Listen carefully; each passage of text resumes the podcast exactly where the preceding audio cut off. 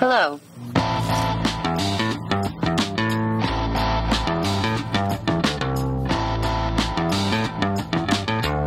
This is required viewing. None of them have really aged well except Knoxville and Wee Man, actually. Wee Man looks great. And they do terrible shit to him. He's ba- he's am built. He's more built for impact. How do you have a relationship with those guys? They really torture each other's genitalia to a point where, like, How are they able to have any do baby any of them drama? have kids? Because they've all taken serious hits to the dick and balls a lot over the last 20 years. How are they? I feel like I'm. And then they were echo. BMX skaters on top of that. So I know dudes who are BMX bikers and skaters, and they were always racking their junk on something. So they were flipping over bars and trying to do tricks on things they're not supposed to probably do tricks on. And then So that's how we like, deal with the vasectomy thing. If people don't want to get a vasectomy, we'll just get them really into BMX and skateboarding. Yeah. Yeah. And we know they're uncoordinated. John Knoxville, sexy ass motherfucker. God, I would do terrible things to that man. I don't think that's a spoiler. There's a lot of cum in a lot of these movies, so Wait, there was no physical cum in the first one, though. no, no, there wasn't. There was enough of everything else. Mm. There wasn't any cum in the second one either. Stop trying to correct me. That was really funny until you corrected me. Stop trying to dig. I was just it. trying to remember if I blacked out on something, and I was like, "Did I miss something? Was there one. something that was really fucked up that I didn't see?" No, no, no. The most Ba, ba, ba. cum actions in the last one, but the first one had plenty of other uh bodily materials in it. Gross. I mean, how else would you categorize it? We're gonna get into it anyway. Welcome back to the Required Viewing Podcast. I'm Aaron. I'm Chloe. This week, if you couldn't tell already, we're getting a little dirty, a little nasty. Nay, I say filthy. I'd say the filthiest. The king of filth himself, John Waters, is who we're covering today. I am going to put a trigger warning at the top. Please, We're- yes. Do not listen to this on speaker. Put it in Or your at work, headphones. not Do safe not for put work. this one on at work. Do not have your kids in earshot. Honestly, if you're kind of sensitive, maybe you skip to the next one. Maybe this one isn't for you. Uh, cause we're gonna get into some really fucked up shit today, and Normally, our explicit tag refers to the amount that we swear or whatever, but this is. the content of this episode is going to be difficult. It was difficult for us. If you've never seen a John Waters movie, you're gonna be in for a ride, my friends. So uh, It's not all. It's not all shits and tits, though. It's He is- there's some he- good stuff. he has shock value for a reason, just like Smell-O-Vision had a reason, and Yeah. like the shaky Wait a minute. sheets. Did those two overlap? Pink flamingos and Smell-O-Vision. No, many decades before. No, no, no, no. I was like 50s, I think. They tried to bring it back in the '70s. I thought. Oh, he was not using smell-o-vision for Fuck pink no. flamingos. It was vid- It was a visual assault enough. Okay. Um. So yeah. Well. That's exactly how I would describe it. yeah, a visual assault. He tries his best to make you go, "What the fuck?" And he Or just make sure that your jaw gets fixed open. That too. Uh, we're kind of watching the gamut of his movies. I feel like a lot of people, or at least the general public, knows John Waters from uh, a lot of. I was like, he's had a couple of famous musicals come out of his movies. Hairspray and Crybaby are would be the top two. Um, a lot of people love Crybaby. They have two very different followings. Yeah. Hairspray was then. It's really Hairspray has a weird journey because it started as a movie that was not a musical and then was turned into a musical on Broadway and then that musical on Broadway was then turned back into, Into a movie. a movie musical with John Travolta Yeah. as no no John Tra- John Travolta is not a sub for Divine. I'm not gonna go on my soapbox about that, but I was never really Maybe happy about that. Maybe in his mind he is because you know Uh, so today, yeah, movies. Today, the ones we're watching. We're watching some early stuff. We're watching some mid ground stuff. We're watching some late stuff. Um, we're starting off with Pink Flamingos. followed up by super underrated, I think, uh, Serial Mom. I think Serial Serial Mom could be a musical. I would go see it. Yeah, I was gonna say that one would make a good so much fun as a musical and have it be all like 50s girl group style. Yeah. Anyway, I'm pitching John Waters right now. This is what he should write next. Anyway, uh, and then we're following it up with currently the last movie he's directed. I don't know if he's retired from directing or is currently working on a project, but the last slated one that he has directed, A Dirty Shame, um, which ended up being a direct to Showtime movie for various reasons we'll get into. Yeah. Um, but yeah, first up, we should find out who John Waters is. Tell us, Aaron, who is John Waters? John- How does one describe John Waters? He's a little bit easier to describe than the movies he makes. That's for fucking sure. yeah, I know El, um, Elvira, otherwise known as. Cassandra Peterson. Thank you. I knew you'd uh, described him as the queerest person she knows, or the queerest man on earth. I feel like that's an apt description. Yeah. Um, Samuel John Waters Jr., born April 22nd, 1946, is an American filmmaker, writer, actor, and artist. He rose to fame in the early 70s for his transgressive cult films, including Multiple Maniacs, 1970, Pink Flamingos, 1972, and Female Trouble, 1974. He wrote and directed the comedy film Hairspray in 1988, which was an international success and was adapted into a hit Broadway musical.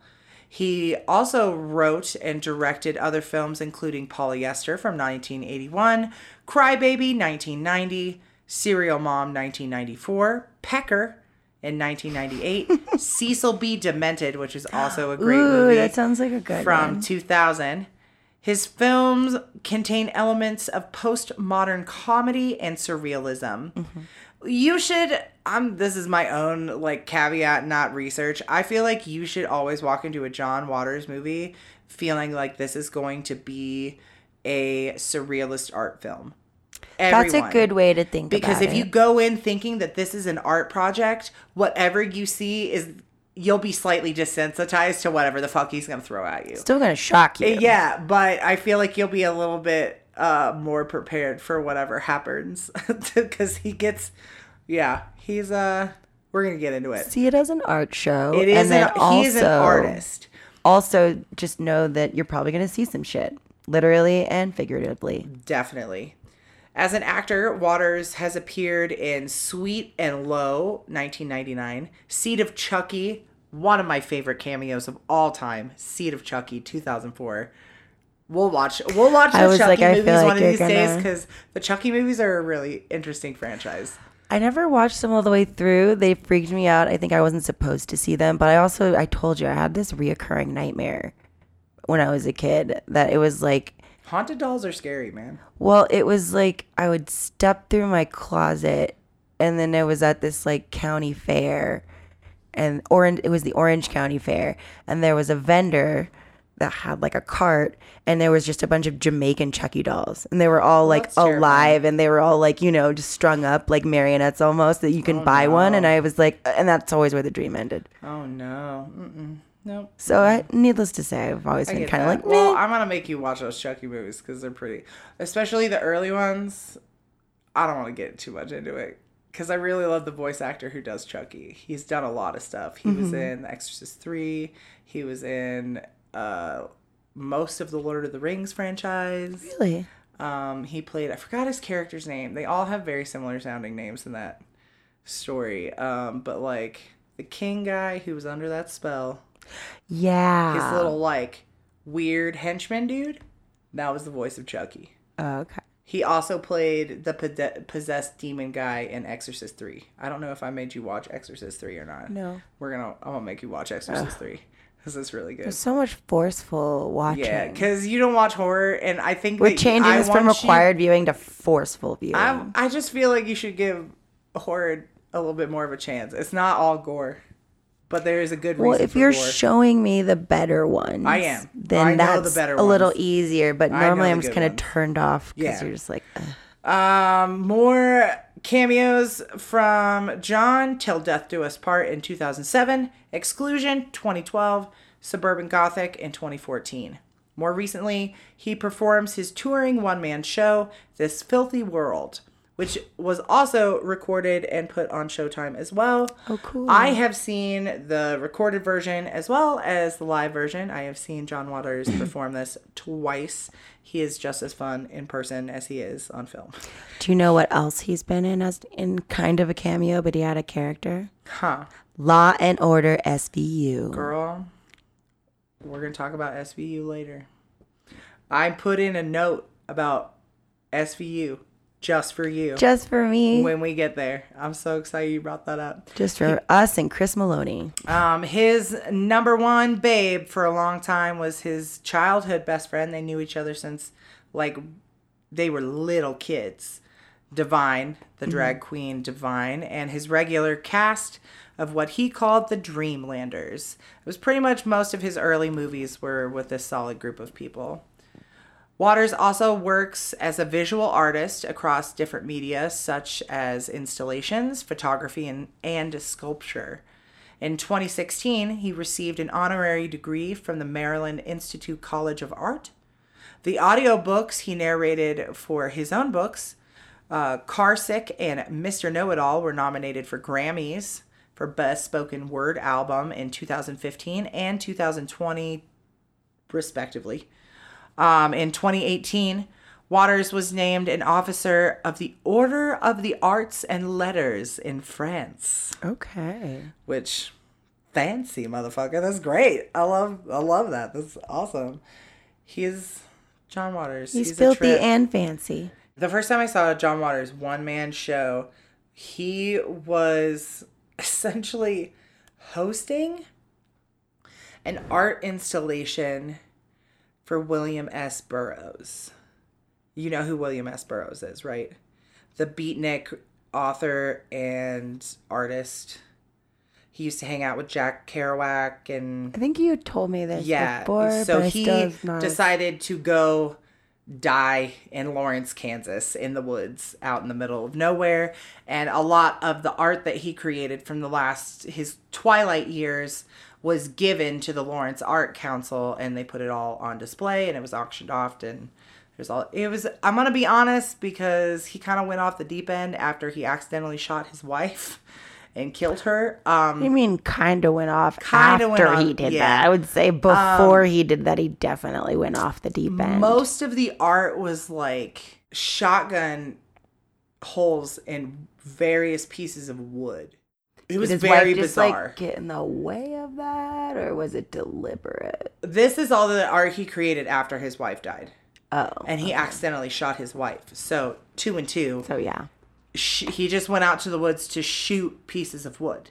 They were like actual, like half trees that they had for sale. It was just a bunch of shot up buckshot. Sounds like a recipe for the trouble with Harry. Yes, yes. Last Right? episode. Hey. Throwback Um, or dude, callback, right? Callback, as they Callback. call it in the biz. Are you ready to get into pink flamingos? No, but let's do it anyway. That's why I had to like really slowly ask you because I wanted to make sure you were prepared. I was anxious even announcing the movies, just knowing that we were going to be getting into this. Not dreading it, but Okay. it feels like a big. This episode for me is going to be like PTSD, pretty much. A little bit. A little bit. So at the top, I need to say that describing this movie without sounding like I'm reading pornography is oh. gonna be a little difficult. That's why trigger warning at the beginning. But you So have a just- great storyteller's voice, so I feel like that will it'll still feel. the horrific things I'm about to read.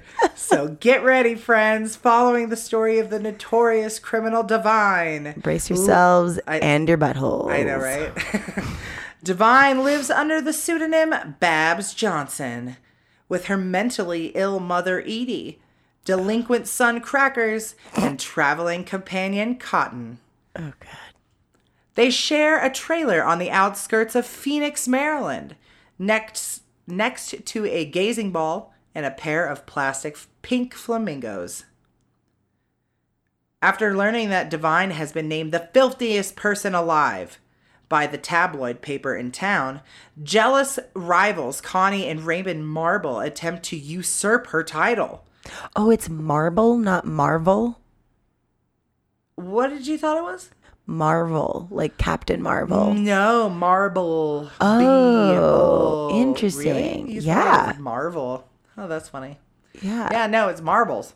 They got they yell about the marbles all the whole movie. It's hard B. sometimes to keep track of It's why. also the copy. Well, I mean, it's from the '70s, and it was one of his first movies, and it isn't the best quality of sound. So Yeah. that could also have contributed to your and their Baltimore accent. that as well. Uh, that as well. It's interesting. The marbles run. Oh, okay, I want to brace myself for the next sentence I gotta read. Oh, I thought you were. Nope, here we go. The Marbles run a black market baby ring. They kidnap young women, then have them impregnated by their manservant Channing, Ew. and then sell the babies to lesbian couples, specifically lesbian couples. Gays are not allowed, just the lesbians. Just the lesbians. The proceeds are used to finance pornography shops and a network of drug dealers selling heroin in the inner city elementary schools.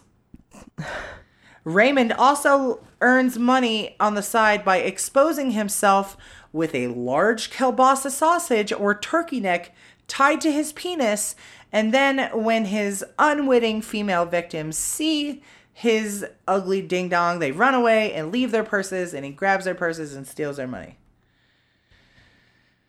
So he gets his jollies and the cash. Yeah. That plan seems to work pretty well until his target is a transgender woman who has not had her surgery on her bottom and she shows her titties and then she wags her dick around and he flips and runs. I say bad taste on him. If you're going to expose yourself to You gotta be ready for somebody else to be like, I'm as freaky as you like, are. one of these days, your number's gonna run out, and someone's gonna wag their dick at you.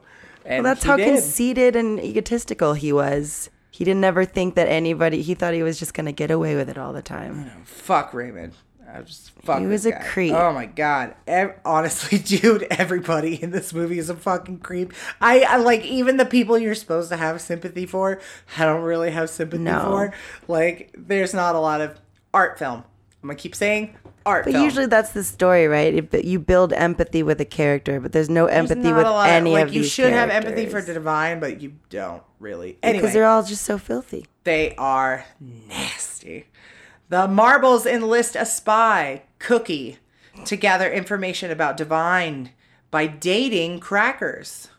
In one of the film's most infamous scenes, Cookie gets raped by Crackers while crushing a live chicken between them as Cotton looks on through the window.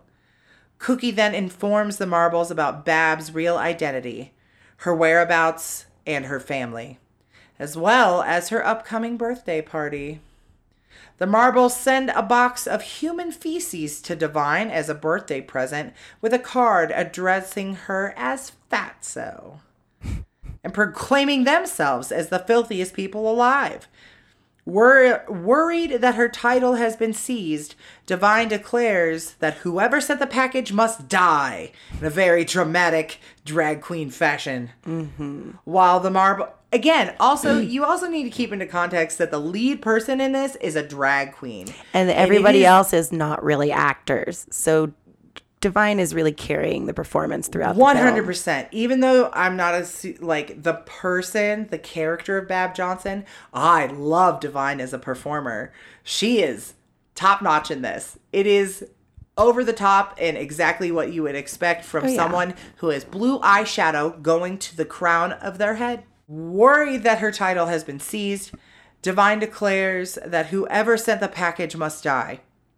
While the marbles are gone, Channing dresses in Connie's clothes and imitates his employer's overheard conversations in a very weird psycho esque kind of There's scene. a wig. There's a wig. Yeah. No, no, no. He colors his own He hair. He colors his own hair. When the marbles return home, they are outraged to find Channing mocking them. So they fire him and lock him in a closet. Which that also adds up to what's going on in this movie. The Marbles arrive at the trailer to spy on Divine's birthday party. Her birthday gifts include poppers, fake vomit, lice shampoo, a pig's head, and a meat cleaver. Entertainers, this is another one of Chloe's most favorite parts of this movie. We're gonna put I I every time is- I say it's one of Chloe's favorite parts. There's quotes around that Heavy quotes. because these were the moments that made quote Chloe ask me why I was making her watch these movies and made her le- want to leave the room. Uh, so the entertainers at the birthday party include a topless woman with a snake act, a contortionist who flexes his prolapsed anus in rhythm to the song "Surfin' Bird." That's the moment. That's the moment. The Eggman. Again, this isn't a visual medium, so you can't see the pain on my face. The Eggman is not a lyric to a Beatles song. He's an actual man who delivers eggs to Crazy Edie, Divine's mother. Who is also creepy and weird. Terrifying, horrifying woman. She's oh, nightmare Well, I met the. Eggman as well. Oh yeah, the Eggman. Everybody's creepy in this movie. Yeah. The Eggman confesses his love for Edie and proposes marriage. She accepts immediately, and then he literally carts her off in a wheelbarrow. Not to mention, she's straight up mentally ill, yo. They all are. I mean, yeah, for sure. But like, they announced that she's mentally ill in the beginning. So I guess they do. for the mentally ill to announce her as mentally ill and not themselves, I feel like she's got to be top of the barrel there. right?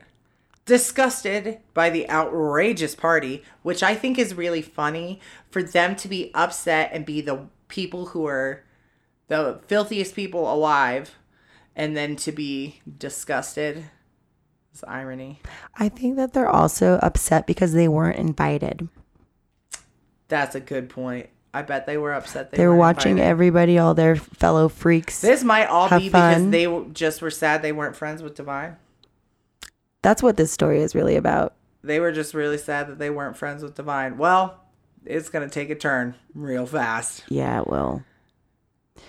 Disgusted by the party, the Marbles call the police, but this backfires when Divine and her guests ambush the officers, hack up their bodies with meat cleavers, and eat them in a very graphic cannibalist scene. As if there wasn't enough going on already.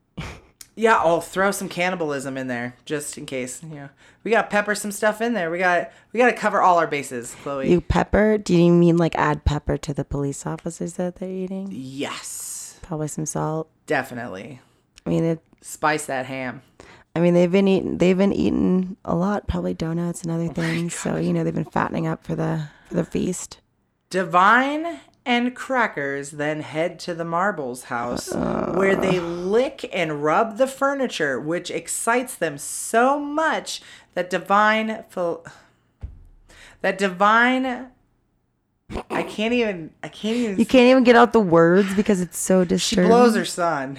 Yeah, I was gonna say it like a more fancy way, but like and I there's no implied blowjob. It's like a straight up whip it, It- out, put it in the mouth. that in the why we should give a shit. Where I told you that I had tidbits about all of it, and that is a big one. See, I think why we should give we a shit a is very really going to be proving it. discussion about how.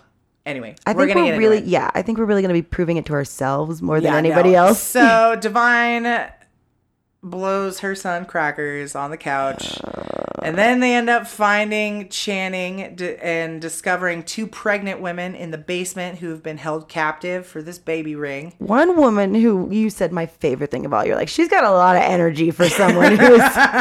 They did say they were starving, and she seemed to be talking a lot. She had an amazing amount of zazz for all the exposition she was was giving. it. I, I wrote down what you said. Did you really? I said, she talks a lot for someone who's starving. A lot of energy. Spice. a lot of spice. I mean, it was she was really going for it, and I don't know, man. If I haven't eaten in like twelve hours, I don't want to do anything. She also has a child that's eating off of her, and That she's not getting her prenatal They're vitamins. pregnant. No, there's not. Yep. Where's she Nope. getting that energy? She's hiding snacks. There's still an extra dead body down there. There's like a dead pregnant bitch in that basement too. Yeah. There's No, no, all no. sorts of She wasn't pregnant anymore. She gave birth and then they left her there, right? Yeah, she died. Yeah. Yeah. Not great. Not awesome. After Divine and Crackers free the women in the basement, like the only redeeming thing they do in this entire fucking movie, the women grab a large knife and decide to castrate Channing. I'm for vengeance. I'm for That it. was another part I was down with. Them getting out and them castrating that dude. Yeah, they were like, "Yep, we're done with this." I would have done the same thing. Mm-hmm. I, eye for an eye, bitch. You're done. It's not really You're done. a one eyed snake for a one eyed yeah, yeah. The marbles then, while all of this is happening at their house, they, the marbles couple, are at Divine's trailer and they set it on fire. See, that's more noticeable than just licking everything. Well, wait, I don't know if you remember this part because you were really traumatized by that point. But when the the marbles return home, so everybody goes sw- flips back, everybody goes to their respective Right. homes. The marbles show back up, and Crackers and Divine have cursed the furniture with their spit. So when they go to sit down on the furniture, the furniture rejects them. Oh, that's why that shoots happened. them up into the air. Okay, that's why that It's happened. a curse. They put a curse on the house. I was so confused. I was just like, this movie is really Yeah, I going know off that the you rails. were dealing with a lot at that point, so I wanted to clarify that's what was going on. I'm glad you did. I was like, this movie is really going off the rails. They also find that Channing has bled out in the basement and the pregnant bitches are gone, which Mm-hmm. means the cops will probably be coming for them fairly soon. Good. After finding the remains of their burned out trailer, Divine and Crackers return to the home of the Marbles, kidnap them at gunpoint, and bring them back to the arson site. Divine then calls the local tabloid media to witness the Marbles' trial and execution. They literally say at the top, this is going to be a trial followed by an execution. So it really doesn't matter what happens with the trial because They're gonna get they're gonna- executed there's going to be an execution today. well, I think it's good though because they're getting their crimes out there. So in case there's any other hurt people out there, they can find them. Yeah. Divine then holds a self deputized kangaroo court and convicts the bound and gagged Marbles couple of first degree stupidity and assholism, which I love. That was I so wish, funny. I wish we can convict people of assholism. That'd be great. Oh yeah. I also think people would probably abuse it, like they're about to. Mm-hmm. Cotton and Crackers recommend the sentence of execution. I, I wonder Hmm. where was this going. So the marbles are then tied to a tree, coated in tar and feathers, and then shot in the head by Divine. I feel like the tar and feathers was really just like catharsis for them because if you're gonna shoot somebody, you're gonna shoot somebody. Well, they also got a thing with chickens, so they definitely have enough fucking feathers. That's true. There's a weird chicken fetish in this movie. Divine, Crackers, and Cotton enthusiastically decide to move to Boise, Idaho. Spotting a small dog defecating on the sidewalk, Divine scoops up feces with her hand and puts them in her mouth, proving, as the voiceover narrated by Waters himself says, that she is also the filthiest actress in the world. The end. It literally ends with her eating dog shit. And that's another really infamous scene. I feel like I think she puts it in her mouth and then for as Yeah, long as she- she can, and then I'm about yeah. to fucking gag right now. she eats dog shit. It's real dog shit. She really eats dog shit. Oh my god, why should we give a shit about this bitch who eats dog shit? Well, divine is divine, but that movie is that movie. movie. is not divine. Uh, so especially the early movies, they really influenced specifically 1970s underground art culture. Mm-hmm.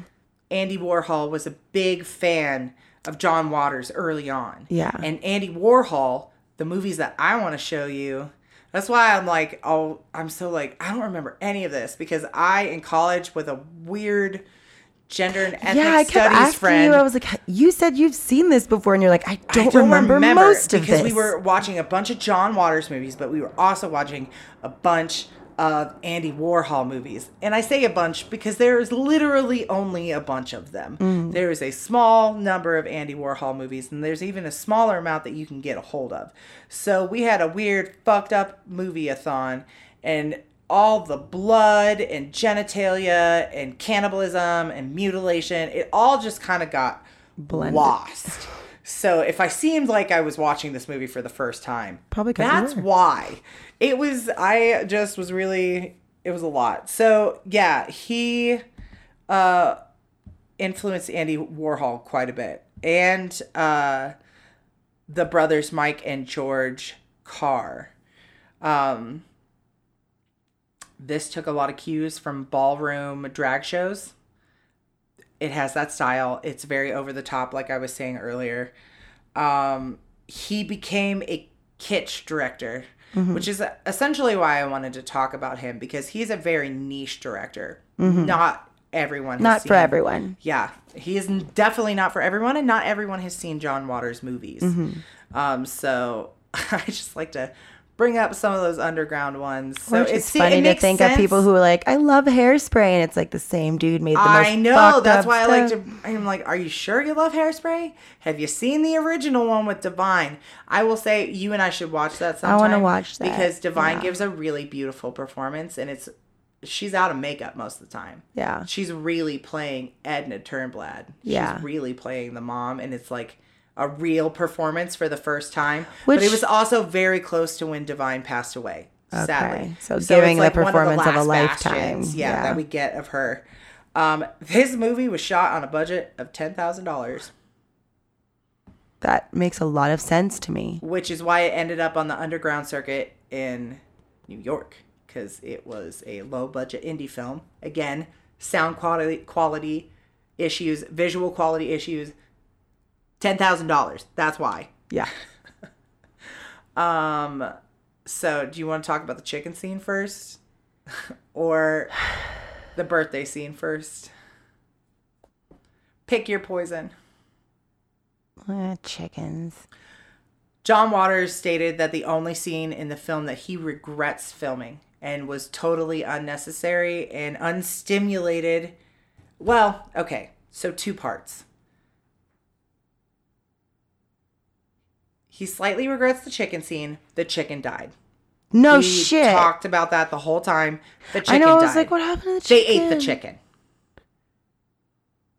They plucked it and they ate it for dinner. Okay. Because they were all living in a barn out on that property.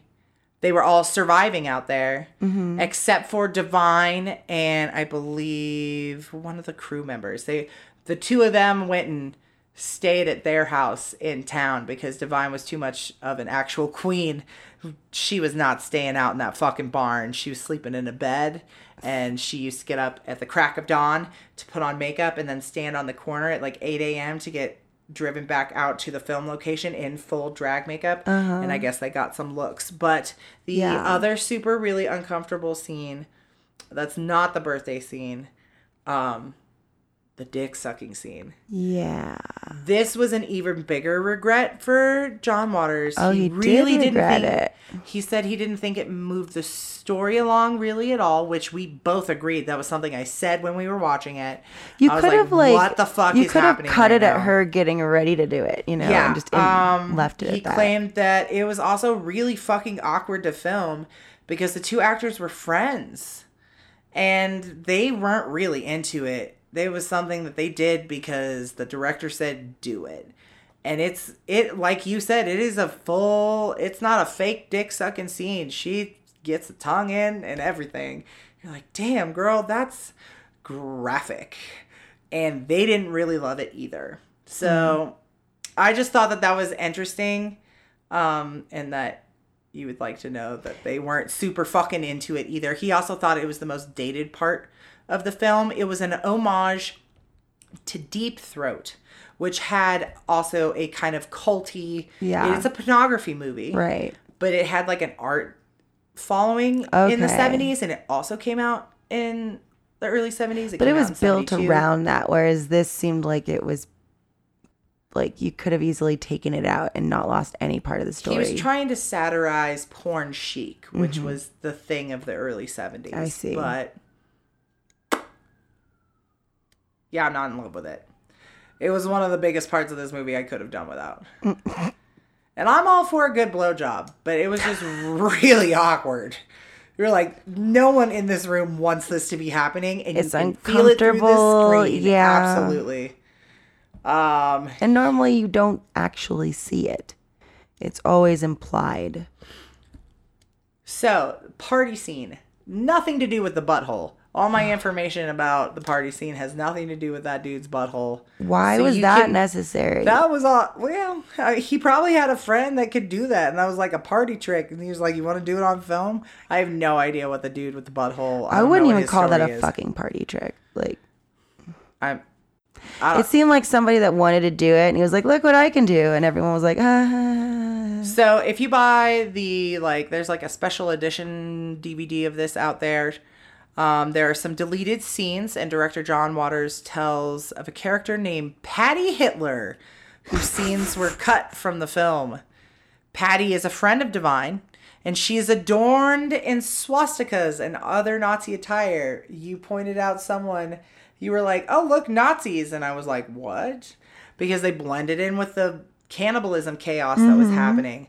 But this is who that is Patty Hitler. Okay. Um, she also tells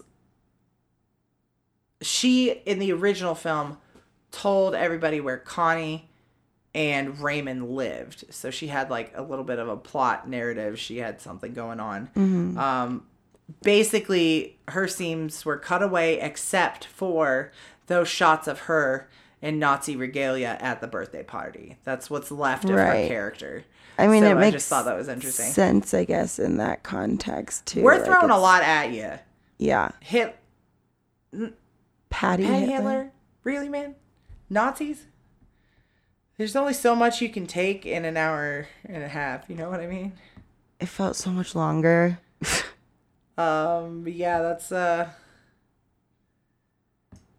that's that's what I got. that's what you There's- got? This, this, there's there might be some long pauses in this episode because there's I just know a lot, a lot to, to, like digest. relive. That also, it's traumatizing. But. I love it. That's the problem. I really love John Waters. His whole point is to test censorship and to test the boundaries of what you can get away But with. can't you do film. that with sh- without showing me some sort of anal prolapse? It depends on who you ask. Well, remember I told you a few days ago, watching that scene affected my own personal bowel movements. like I remember just like when I was going and if it wasn't going to happen, I was like, "You know what? Don't force it. Just don't force it." And you were dying when I told you. You're like, "Oh my god, what?" I was like, "It didn't happen for you." I was like, "I just didn't want to end up like that guy." John Waters still affecting bowel movements. I think he'd find that as a compliment. I feel like that should be like a sexual health after school special or something. Like take care of yourself and don't don't push too hard. Otherwise this will happen to you and then you show that motherfucker rolling around and that'll turn anybody off of anything. Oh my god. Maybe that'll also promote some abstinence after a while like this is what people are into. Oh my god. dudes blowing dudes, butts doing weird stuff. It could happen to Everything is you supposed or to stay you or inside. you. You are not supposed to see anything come out of your butthole. That is accurate. You're supposed to stay inside. The fact that there's like a like a Pornhub subgenre is called rosebudding. What? Uh, the name we're gonna get into weird se- we there's weird sexual fetish stuff in the last movie, so we might as well talk about it now.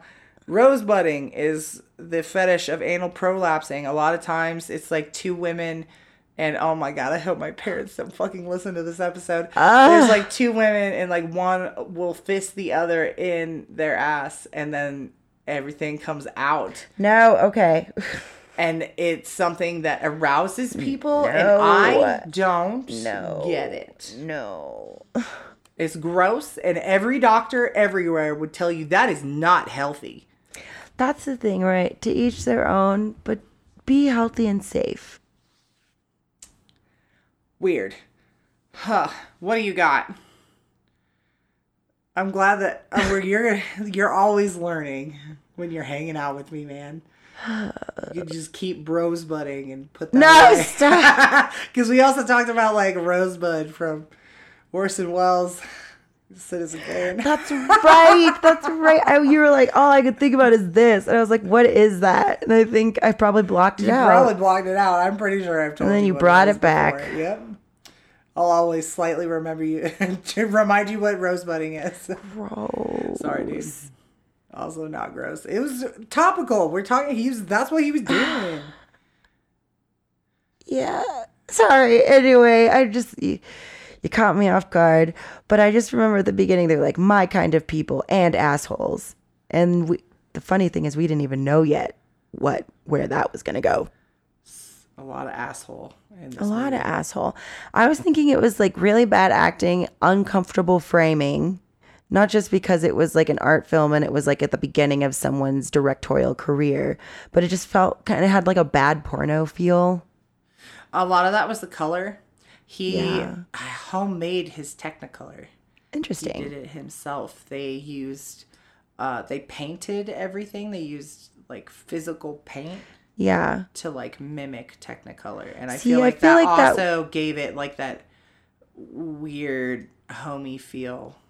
Right. It but I felt like a home movie. Yeah, but I feel like too it would have maybe been really fun as like a music video. No dialogue. Maybe no butthole or blowjob or chicken fucking. Yeah, Right, I know, it's just, just- like putting any music to this movie is. Well, the music that they did have ironically was really good. Um, that first song was actually substituted in later. Really? Um, the original one was 16 Candles, but then that once things start once that movie became popular, they had a problem with Yeah. 16 Candles being used in the movie. I would so they had to switch it out. Yeah. Um I just thought it was funny that Judy Babs, you know, like I forget her last name, she drove a Coupe de Ville.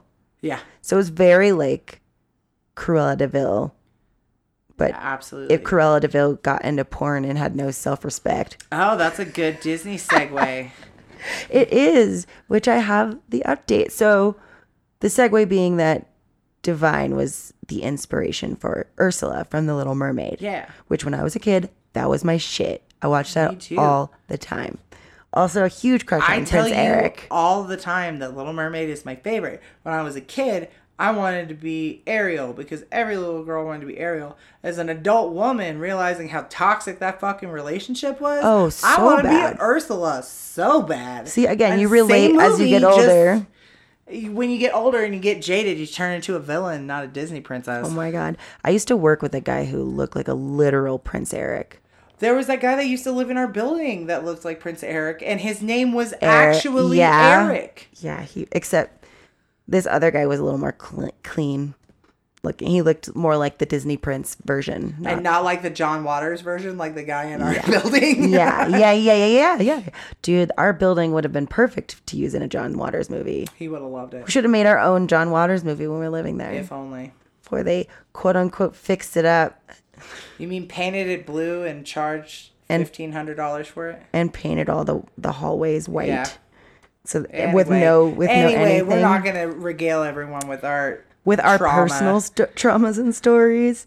So, did you know that? Uh, ooh, let me get let me get just real quick there. Yeah. So, Divine wasn't the original inspiration for Ursula. The script called for described Ursula as a Joan Collins esque character. Oh yes, I did know that. All designs were very thin and high, high Yes. like high cheekbone She was woman. originally skinny. She was. I like it. The person described it as a punk biker mama. Well, that's why I thought um, the the Cruella, Cruella de Vil like Oh, was crossover. it good? Yeah. Um, because the original sketches, I don't know if you've ever seen them. They look a little bit more like Cruella de Vil than what ended up being Ursula. Yeah. They do. They really do. Yeah. So yeah, I think they just on the on this like all the character designs and such. The art director was drawn to this one because at the time like well by this time it was like the the 80s like the late 80s and you know pink flamingos and divine had been really popular i think you know yeah So we're not going to talk too much about Disney. No. I always careful about that, but uh, Little Mermaid came out in '89, yes and so they probably worked on it at least. it took them a few years to two, back in it. those days. It took at least two to three years to make those animated movies, and Hairspray came out in '84, I think I Yeah. said. So that was like a again that Very was a huge launch point for Divine as an artist independently of John Waters. Right. Hairspray was going to take Divine to the next level. And I posed this to you off air while we were watching this movie. But I wonder if Divine lived longer, if we would think of Divine at that same level as like RuPaul. Because Yeah. Div- Divine was there before RuPaul. right And Divine really was taking off right in the mid 80s. I will have to look up when she passed away, but it was Yeah. very tragic. I believe a heart attack. But um, yeah, I wonder. But yeah, I they- always wonder what would have been. Well, I know that was a really good th- question you asked because it really made me think. But you know, they switched it to the Baltimore born queen, and it was really her stage presence from her drag shows as well, uh, as well as her just larger than life, campy, gravelly toned. That's what turned into that octopus, which technically. Ursula has six legs, so she's not really an octopus, but she kind of is. She's a squiddy We're thing. early Disney. Well, this is not the early Disney Renaissance. That's what it's called. That's what I'm going to call it. The early Disney Renaissance Yes. was not really worried about keeping that education Accurate. on.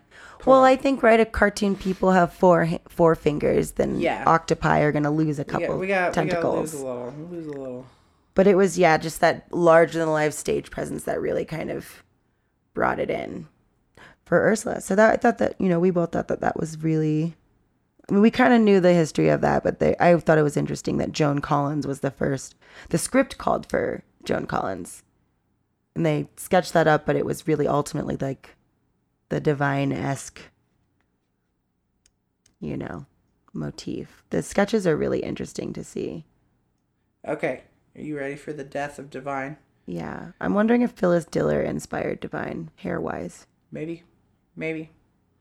A lot of girl groups from the 60s Had like inspired. Well, I mean, John Waters loves the 50s and 60s. Mm-hmm. He loves the time that traumatized him the most, Oh I think. God, yeah. Um, growing up in a very sheltered town, a very closeted town. In Crybaby, they call it squares. Mm-hmm. In Dirty Shame, they're neuters. Like, he's always mocking the perfect American life of the 50s and 60s. He wanted to do everything in his power to not be that um, because it affected him so negatively as a child. Um, on March 7th, 1988, three weeks after Hairspray was released nationwide, Divine was staying at the Regency Plaza Suites Hotel in LA. He was scheduled to tape a guest appearance the following day as Uncle Otto in the Fox Network show Married with Children. Love Married with Children, or at least I used to love Married with Children.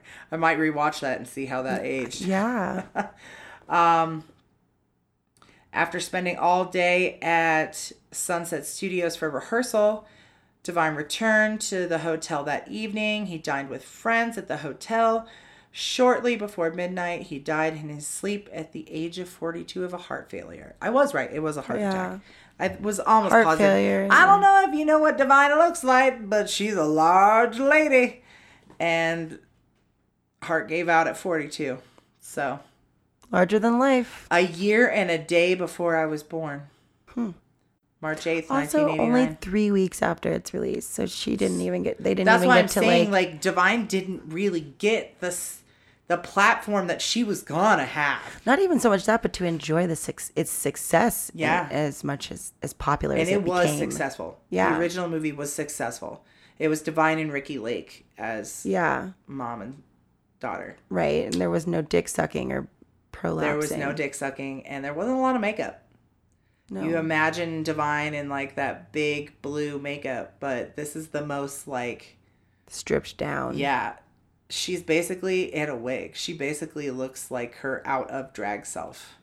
Word. Um and I always refer to Divine as she, even though if you look up Divine, um, they will almost exclusively gender Divine as he, but Divine's character, at least, was always female. So I would prefer, if anyone questions me, I'm explaining, I would prefer to gender Divine uh, female because she was a queen.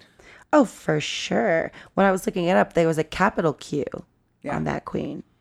But I also thought I when I was doing a little of my own research on John Waters, I think that interesting it was the elements of reality and sightings on the street that primarily like primarily Baltimore that were like all the inspirations for everything.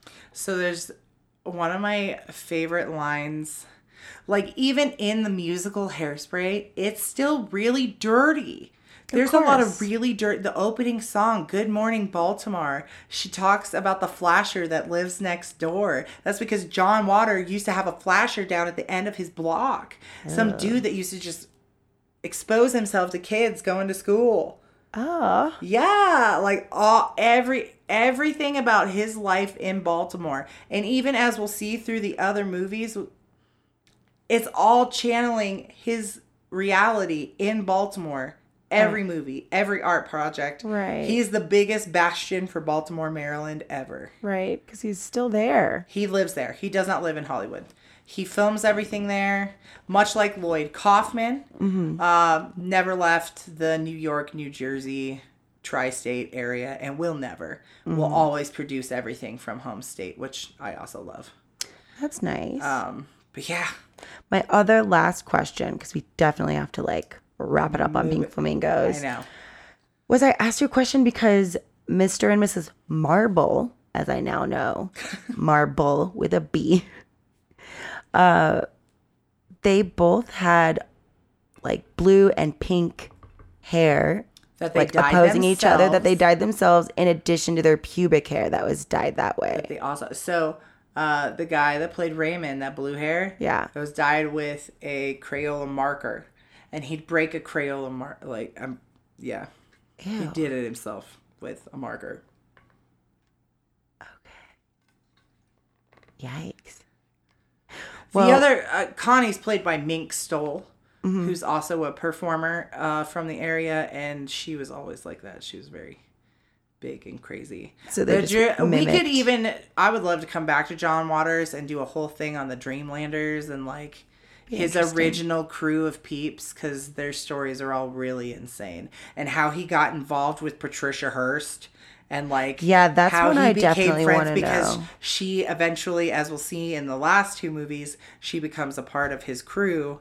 And you're like, Patty Hearst, as in like the Hearst Mansion Hearst, as in like the bitch who fucking robbed that place that one time. Yeah, that Patty Hearst. You think that's why he called that one chick Patty Hitler, or was that her stage name already? Maybe. He was always fascinated with the Hearst trial. Right. And then when he was able to become friends. When was the trial? Give me a minute. I'll look it up. Well, my question then was always if Mr. and Mrs. Marble were inspiration for the Pokemon team, like twins, the Oh, like. Team Rocket. I never got to like dig into that as much as I wanted to, but they were just as weird and over the top, and they had the same coloring, but they never like fucked or sucked each other's toes, which was also something that happened in this movie. 74 Seventy four. Okay, so that was is when she was bef- That was kidnapped. oh okay. um, So that was after Pink Flamingos. yeah. Yeah. So not a direct correlation. Yeah. But I love that she's categorized as an American author and criminal. Convicted felon. Yeah, she's yeah. Oh, Patty Hearst, girl. You made some life choices. We'll we'll we'll talk about Patty Hearst. I one day. literally have a little scribble at the bottom of my notes that says, "What the fuck? How to explain?" That's a good segue. Yeah. Because what the fuck, how to explain for the next movie, too. This movie's a little bit easier to explain. Serial Mom from 1980. I liked this one. Yeah, it's great. 1984. Well, Kathleen Turner. and Sam Waterston. Oh, I wrote them both down. First, second movie Matthew Lillard ever did. Oh yeah, I forgot. And Matthew another Lillard appearance by Ricki. Lake. Ricki Lake has now come into the John Waters Yeah. fold, hairspray, This movie, Cry Baby. So this is 1994. Yes, this one is 19. I think I just said 1984. What I meant Oh. to say was 1994. 94. Uh, we follow Beverly Sutphin and appear. She is the perfect housewife, or so it appears to be. Let me start that over again. My mouth didn't really want to work. no worries. Beverly Sutphin appears to be an unassuming upper middle class housewife living with her dentist husband, Eugene, and their teenage daughter and son, Misty and Chip, in the suburbs of Baltimore. However, she's secretly a serial killer. Murdering. Gasp. I know, right?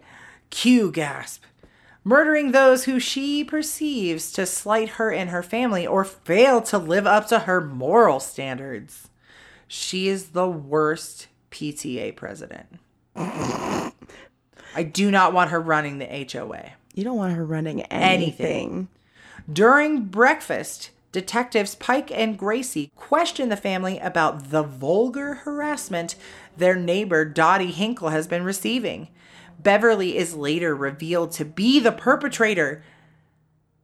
She likes to prank call Dottie and be really mean to her. Oh my god, it was funny but crazy. So funny. Retaliating against Dottie for having taken a parking space when she was trying to go shopping at Joanne's. At a PTA meeting, math teacher Paul Stubbins criticizes Chip's interest in horror movies, believing that Beverly's parenting is adversely affecting his mental health. Which, I mean, it could very well be adverse. Mom's a serial killer. Not great for your mental health. Subsequently, oh Beverly runs Stubbins over with her car. She does it twice. She goes over front, forward and backward. back. You gotta she kills double his tap, ass. make sure Yep. that it's a done deal. It is witnessed by a nearby stoner, Luann Hodges. Following day, Misty is upset when Carl Pageant stands her up for a date. Beverly then spa- spots Carl with another girl at the swap meet and fatally stabs him with a fire iron in the bathroom. At Gracie's suggestion, Eugene discovers Beverly's serial killer memorabilia beneath their mattress, which includes recordings from Ted Bundy, who was voiced by John Waters. That sounded like that. I know, that's his own little, he likes to do little hitch moments every mm-hmm. once in a while. but um, usually in voiceover format. He's never really Correct. in them. Yeah. That evening at dinner, Chip tells the family about his friend Scotty's suspicions. Beverly departs at that point, fearing that for Scotty's life. The others then head to Scotty's house. Unbeknownst to them, Beverly intends to kill Ralph and Betty Sterner for calling Eugene to treat his toothache on a day that Eugene and Beverly plan to spend bird watching. You encroach on my life, I'm going to murder you. God. Eating chicken and critiquing Eugene's request for perfect dental health. She stabs Betty with the scissors borrowed from Rosemary Ackerman and pushes the air conditioner from the window, window on top of Ralph. Meanwhile, the rest of the family and the police arrive over at Scotty's house only to find him masturbating to big booby porn. And it's really funny. that would make me not want to masturbate for a while. I'd be a little scarred Or about he'd be masturbation. su- even more into it. Who knows? Very, he could develop like a Voyeurism. Yeah. Tom voyeurism thing. Anyway, on Sunday, the police follow the Sutphins to church as Beverly is named as the prime suspect in the Sterner's murders. Sterner's murders. Hmm. The service abruptly ends when everyone flees in panic after Beverly sneezes. It's really funny. During which she escapes as the police attempt to arrest her. She hides at the video store where Tri- she hides at the video store where Chip is employed. Emmy Lou Johnson, Emmy Lou Jensen, a customer argues with Chip over being fined for failing to rewind a videotape. For children, there aren't that many young viewers who listen to this, but if one day someone who's never seen a VHS tape or been to a blockbuster or any video store listens to this, you should know please be kind, rewind. Don't be an asshole. I don't want to start the movie at the end of the movie. Mm-hmm. There's a reason why they find. Well, also too, if you have to sit there and rewind every single movie that comes back, that's Yeah, that's a, lot of work. That's why they didn't do that a lot. Mm-hmm. Calling him a son of a psycho, Beverly follows Jensen home and fatally strikes her with the leg of a lamb as she's watching Annie gleefully. Scotty witnesses the attack nearby. Beverly spots him and pursues him after carjacking a nearby passer. Ending up at Hammerjack's, Beverly immolates Scotty during a live performance. The Sutphins family arrive as Beverly is arrested. Beverly's trial becomes a media sensation and she's dubbed Serial Mom. Both Chip and Misty profit off their notoriety selling T-shirts outside the courthouse during their mom's trial. I mean, that's it's gonna be really expensive to pay those lawyers. They were just true. being That's true. Practical. innovative and practical. Yeah. During the opening arguments, Beverly's lawyer claims that she is not guilty by reason of insanity. Big surprise. Hmm. But is promptly dismissed. Representing herself. She didn't like that motherfucker. She didn't want to be crazy. Beverly systematically discredits every witness against her by exploiting their own vices, while Hodges is too high to provide credible testimony. During Pike's testimony, the courtroom is distracted by the arrival of Suzanne Somers, who is cast to play Beverly in a TV movie. Beverly is acquitted of all charges. Throughout the trial, Beverly expresses contempt at a particular juror for wearing white shoes after Labor Day, juror number Patty Hearst. Beverly follows her to a payphone and fatally strikes her with the receiver before realizing the truth. Somers angers Beverly into an outburst, attempting to pose for a photo op. The juror's body is then discovered and gasps are heard. Fade out. Everybody looks at her like, oh shit, she did kill him. She did do it after all. She just couldn't help herself. Why should we give a shit about this movie? It's so much fun. Well, Sam Waterston, Kathleen Turner, and it's hilarious. Uh, this is his satire of true crime culture and the fascination with true crime. Uh, lately, I feel like in the last 10 years or so, people feel like true crime is something that's been new. No, dude, what's that show that was on in the '90s all the time? Well, there's Unsolved Mysteries. Yes, there's that one. There's a Most bunch. Wanted. That one.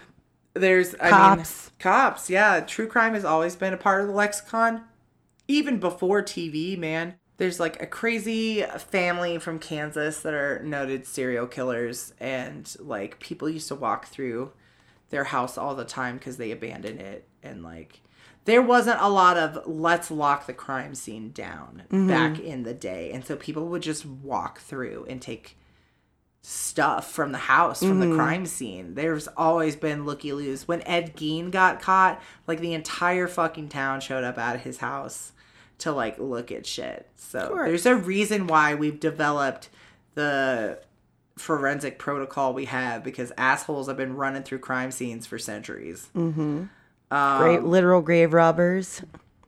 literal. I would love to watch the movie about the two famous grave robbers from uh, England that Simon Pegg did, Oh based yeah, on the real story. I'd be into that too. They're stealing bodies. Also, speaking of Kathleen Turner, we still really want to watch *Romancing the Stone*. oh, we're gonna have a romancing the stone double feature, and maybe next year for Valentine's Day because I think that. I think that would be a great idea. you heard um, it here first. I know, right? Exclusive. Bombshell. So we like to talk about people who could have been. Ooh yeah, hit me with it. So Kathleen Turner was one of the bottom of the list. Really? Meryl Streep, Kathy Bates, and Glenn Close were all asked before Kathleen Turner. Meryl Streep would have been. Glenn Close, bitch. Yeah. Glenn Close would have been great. Well, she Meryl was Streep, Cruella. Kathy, ba- any of those choices would have been awesome. It But would have been I all different flavors, though. You Yeah. know what I mean? That's why we like to talk about these because those are three da- very different Very movies. different movies. Um, but they probably knew who John Waters was and decided maybe that's not best for my career right now. Uh, like I said earlier, this was uh, Matthew Lillard's one of his his first like big film. It was like his second real film, but it was his first like big film. And I just wanted to include this because very rare I feel I feel sometimes actors are not in for the collaboration, they're into themselves. And this was just like a sweet like senior I don't want to sound like ages, but senior acting moment. She has been acting for a long time, and Matthew Lillard is a newbie, and uh, she memorized everyone's names on the call sheet. So when she came to work on day one, she knew who everyone was, and Matthew Lillard didn't expect her to know who he was. And she goes, "Oh, honey, that's just the first thing you do." I don't think everyone thinks that's the first thing you do, but that's such to a remember who you're res- working with. respectful thing. Dude, I don't know if you know this, but there are sometimes so there are slight tangential. Um there are different shots. There are close-up shots. Everyone knows about close-ups. And then there are wide shots, there are over the shoulder Yeah. shots, there are mid-ground shots, there are all sorts of different shots. So for over the shoulder shots normally used for conversations, not always is the actor who Right, is going stand-in, over the shoulder.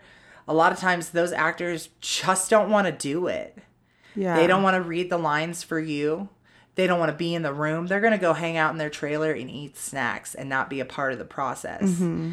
So some actors will have a stand-in Right. and then someone off camera will read lines while you're performing to someone that's not your actual co-star. Hmm.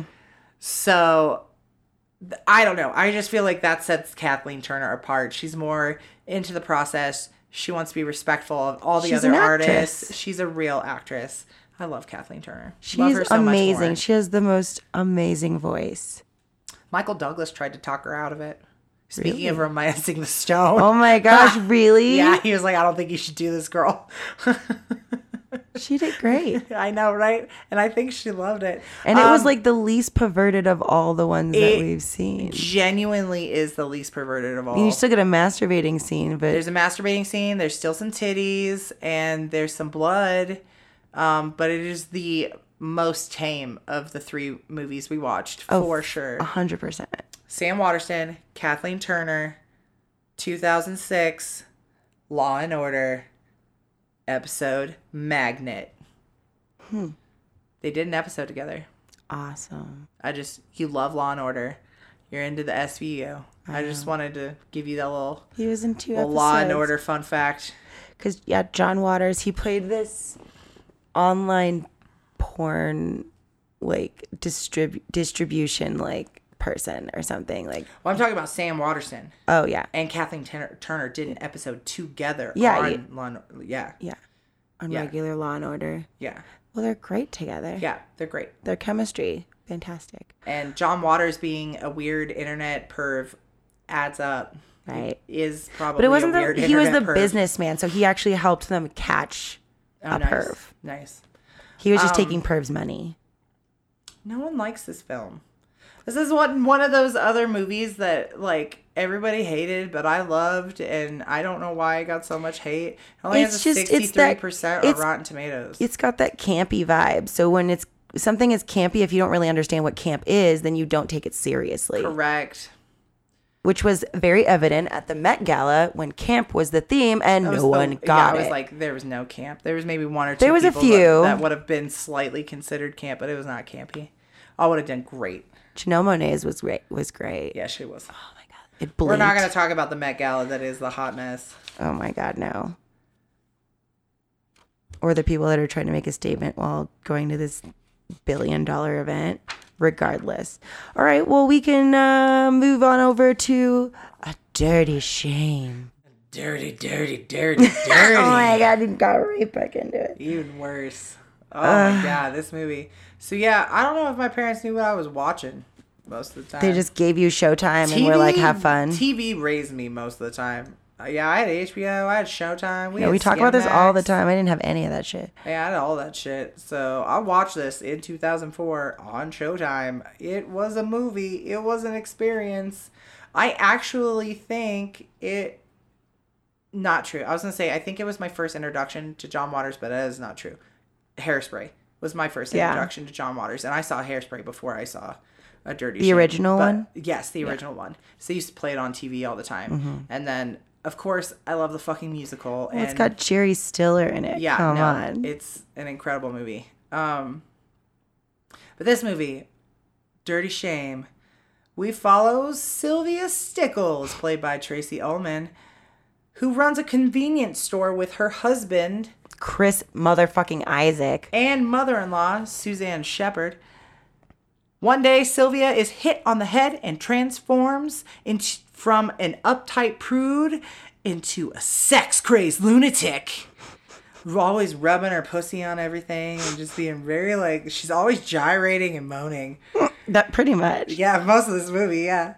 As she goes on a rampage through town, Sylvia attracts the attention of Ray Ray, played by Johnny Knoxville, who is a sexual healer, Oh my god. sexual Jesus. He's also a tow truck driver. He's also in search of the world's greatest orgasm in a new sexual position that has yet to be discovered, and he thinks Sylvia is the one to help them discover it. Him and his little gaggle of sex addicts. Mm-hmm. They decide that they are going to turn their town, and specifically Hartford Road, into a sexually liberated area. Their sexual revolution, however, causes a class war within their tiny Baltimore community. The square townsfolk call themselves neuters versus the sex addicts or liberated. Eventually, through a series of bizarre head trauma in the Hartford Road area of Baltimore, they basically all become sex addicts. Just- in this movie, if you get hit in the head, you become, become a se- Randy for life. Which I just think that that's a funny premise. It is pretty entertaining. Just like, and I was trying to explain it to Rob. I was, he, I was like, basically, the premise is that all head injuries and head trauma can cause sex addiction. So, we'll Like get it just like flips the we'll switch. get into it. I want to. I want to talk about. Oh yeah, yeah. So the end of this movie, I really can't describe this movie. I describe the other ones much better, but this one just this movie is a weird sexual rampage through sexual facts of the early 2000s. I Are we have talking s- about why we should give a shit, or are we? um hold on, Okay. because I need to tell everyone what Johnny Knoxville does at the end of the movie. As Hartford Road is in its weird, vile, orgasmic state, Ray Ray shoots semen out of his head and gyrates in the air, becomes the sexual messiah, and screams, Let's go sexin', which they say throughout the movie. That's and his it's really catchphrase. fucking funny. Let's, Go go sexin'. sexin'. I think Say that that's to when your partner next time you want to do it. Well, that's when Rob walked in. He's he didn't watch the whole movie, and then he walks in, and then Johnny Knoxville, all it like is at the start of his orgasm, gets off and says, "Let's go sexing" in this very like flamboyant way, and then he was like, "What did I just walk in He did say that he did realize that he just watched Johnny Knoxville come over an entire audience, and I was like, "That's basically what you need to know about this movie." Yeah, Johnny he's a Knoxville sexual gets to healer. come over everybody, and I would let him come over me. Oh my god! oh my god! Why should we give a shit about this movie? Aside from your own personal sexual aversions, um, it is John Waters' last known directorial film. Mm-hmm. Um, so I'm just far. surprised Chris Isaaks was in there. What Chris it Isaak was was, a in there. really surprising cast. Actually, uh Shepherd. Uh, Susan Shepherd. Susan- yeah, sorry. Moment. Susan Shepherd wanted to pull out. Uh, Um, she didn't realize who John Waters was. She had never seen Oh. any of his films. And then when she got to set and started doing a table read, she didn't know until she showed up to the table read of what the content of the, movie was going to be. would you And think something called a dirty shame would? But Johnny Knoxville and Tracey Ullman and Chris Isaak and the rest of the cast banded together and convinced her to stay. And they said that they would make it really fun. And she did ultimately have a, a good a good time. But uh, yeah, she wanted to leave. She wanted out. Um, he. So okay, all right, sex. Let's talk about sex, Baby, let's talk about you and me. Let's So- talk about John Waters and this movie, Dirty Shame. John Waters wanted to make this movie because he discovered that there were several sexual slang terms and branches of sexual subgenres Yeah. that he had. It, it was a new. It was a revelation. Thank you to the internet, and he wanted to explain. He wanted. He wanted this movie to explain sex to people. Because er, this movie reads like a weird PSA. Like a yeah, it says don't hit your head or you're gonna go a sexin. that too but there's also it's like all of the weird sexual subgroups are weird stuff they talk about a bunch of different fetishes a lot of the lines are actual facts from at least from 2004 i don't want to say that we these are didn't re- say like at all, but facts. there's subliminal, like not so much subliminal, but big words. oh the subliminal no yeah. it's subliminal Yeah. messaging it's what it's yeah it's subliminal he tries to use subliminal messaging and talking about penis. whore penis Climax. Um, yeah, no, it's really, really, really funny. He also shot it entirely on location on Hartford, Hartford Road in Baltimore. Oh my God. I feel really bad for the people who live on Hartford Road. but yeah, so a lot of the a lot of the dialogue, everything in this movie was that sh- well researched. It was not made up. There No. are bears. There are. They gave you the actual name for like food fetishes and baby fetishes and the just is weird. He wanted to, everyone to know about the weird different branches of sex. so that you wouldn't feel alone out there if you Yeah. did find something And arousing. let's go sexing. Well, there was yodeling in the cave. Oh no, yodeling in the canyon. Oh, that's what it was. Oh no, the so It was Tracy yodeling in in, this canyon. movie is what they call a cunnilingus sub cunnilingus submissive, Yeah. or a cunnilingus sub, which means people just go down on her a lot in this movie, and she's constantly sitting on people's faces. Pretty much. And she has the best names for eating out pussy. Yodeling in, the, canyon. in the canyon, pearl diving, Pearl diving. I like that one. and a Swedish headache. Oh my god. That one was Oh, nuts. Man. Yeah, you should really just watch the movie for the slang terms. It's because those are so really great. ridiculous. Did you like this movie? I loved this movie. This movie was so. This movie was funny. so funny. If anything, for Selma Blair. Selma Blair. I hadn't plays- even mentioned her. Shame on me. Ursula Selma Blair, otherwise Udders. known as Caprice Stickles, but she goes by her stripper name Ursula Udders, which is so funny. And so we talked about her chest piece because you can't miss it. She's wearing the most ridiculous chest piece that is meant and aimed at the fact that she's got this sex addiction, and so she just wants bigger and bigger and bigger breasts. And uh, depending on, I saw like a You told me this behind yeah. the scenes one time, depending on the country, depended on the breasts. The film actually received an NC-17 rating because from- of those titties. And other things, but a lot of the titties uh, from the Motion Picture Association of America. Many major theater chains would refuse to screen the film without a rating, and definitely without a 17. Most most f- your AMC, your Regency, you're not going to see NC 17. It's going to be indie film, indie yeah, film places. absolutely, or Which direct getting- to TV, which Yeah. is why I ended up on Showtime. But it gives, even though it's somewhat more commercial, it still gives an indie esque vibe. But about those titties, like, so you and I were like, dude, how heavy are those? I couldn't find anything quite on the weight of them, especially if they're switching them out. But they did say that the prosthetic breasts used in the film required four hours of makeup. and for the nude scene, the prosthetic breasts costing $5,000 were used, and the studio's lighting was so bright that the film only had several hours to film before the fake breast cracked, oh my god. right?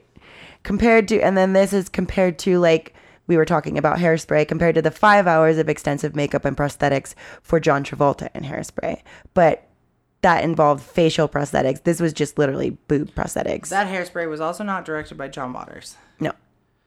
It was complete. He got to get paid for it, but he didn't have to do too much work for it. Because he probably wouldn't have chosen John Travolta. I wouldn't have chosen John Travolta. Ooh, you guys missed I all was the like, neck you did sass not in there. see the head in there, but I've always been really spicy ever since people like think, especially when I was younger, because I was a very like Tracy Turnblad kind Yeah. of casting type. yeah. Um, people were like, "Oh, let's give you a hairspray for Christmas and shit." So many, I've thrown away so many hairspray DVDs. Stop giving me hairspray DVDs. I've seen the movie. I know what John Waters would have liked, and it's not John Travolta. Yeah. But Christopher Walken's pretty dope in that movie. Shout out to True. Christopher Walken. He He's pretty, pretty great. great. The surrounding cast, but like Edna is kind of a really huge, those are big shoes to fill. yeah, Divine's shoes. And John Travolta did not do it justice. Should have been but- like Lady Bunny. Anyway, I thought that was interesting that Yeah. those tits cost five grand. But if they had several That makes tits, sense. if That's they a had several lot, tits, yeah. there must have been more. But yeah, they were gonna crack under those studio lights. back to censorship. Uh, Waters begged for a rated R rating so he could get major distribution. Yeah. And the MPAA basically said about 30 minutes in, they stopped taking notes. That's so. They weren't going to waste the paper anymore. I mean, they did put pasties on her tits, on her of. nipples for the first bit. It was eventually released with the NC 17, but that's how it ended up direct to TV. Gotcha. But yeah. John Waters. we made it. we made it. That was a lot. He is a lot, but I If you love made it him. through the episode, good for you. If you didn't stop at the chicken mutilation at the beginning, then I'm proud of you. I feel like we should have released some sort of merch code at the end of this. Like if you make it through the John Waters episode, use you the code. John Waters. We're gonna give you a treat. Thanks for sticking with us. Yeah. Little Keep an eye star. out. Keep an eye That out. might happen sometimes. We might need to for- ask for forgiveness for what we're talking about. Yeah. Uh, but I fucking love John Waters. I don't think the movies we got would- better as they yeah, went along. he evolved. It was an- another really great opportunity to watch a director evolve. Um, very soon we're going to talk about Mel Brooks, and we really see the evolution of Mel Brooks in the movies that we watched uh, for him. Mm-hmm. Um, I don't know. I like watching people evolve. I like them becoming better artists and better at their craft and creating better stories. And I like, feel like seeing the arc, Yeah. the story arc Yeah. of like their directorial evolution. a lot of the underground art movement in the 70s would have not happened if mm-hmm. it wasn't for John Waters. So if I could cap this off at why we should give a shit about John Waters, period, mm-hmm. his artistic sensibility and what he meant to the filmmaking and the artist community of specifically New York in the 70s. Mm-hmm. And his sense of humor. That too, yeah. Minus- Dialogue. The di- his dialogue is absurd and brilliant and amazing. Please watch John Waters movies. Maybe not on a first date. Definitely fucking not Pink Flamingo. Like, hey baby, you wanna watch Pink Flamingos on our first date? Let's eat some curry and really get into it. You've never seen Crybaby, and I'd love to watch that. I one wanna watch you. that one. Where that's a really good one. That's gonna be a you and I journey. Maybe when we get to musicals one day, because I like to do some musicals that aren't like traditional musicals. Because I really hate Which like is yeah, no, I don't really like the traditional foofy ones. Yeah, yeah. No yeah, shade, just that. not for us. That's the that that'll, that'll do her for this episode. Wrapping it up, John We're Waters. need to go have a shot or some edibles or a therapy session after this. boba, Um, boba and meditation. Thanks for tuning in again. Make sure to follow us on all of our social medias. Follow me at Aaron Mullane Official. Follow Chloe. At Chloe Riggs makes things. Don't forget to check out our merch store. Check it out. There's a bunch of There's shit a on bunch of there. shit on there. T-shirts, hats, masks. sign up for our street team. Our scavenger hunt's still going on.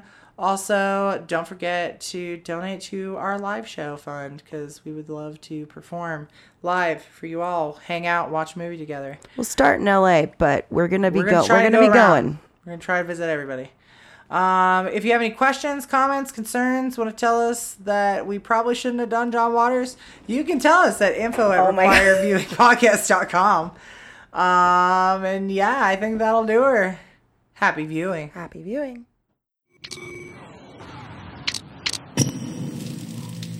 Hello.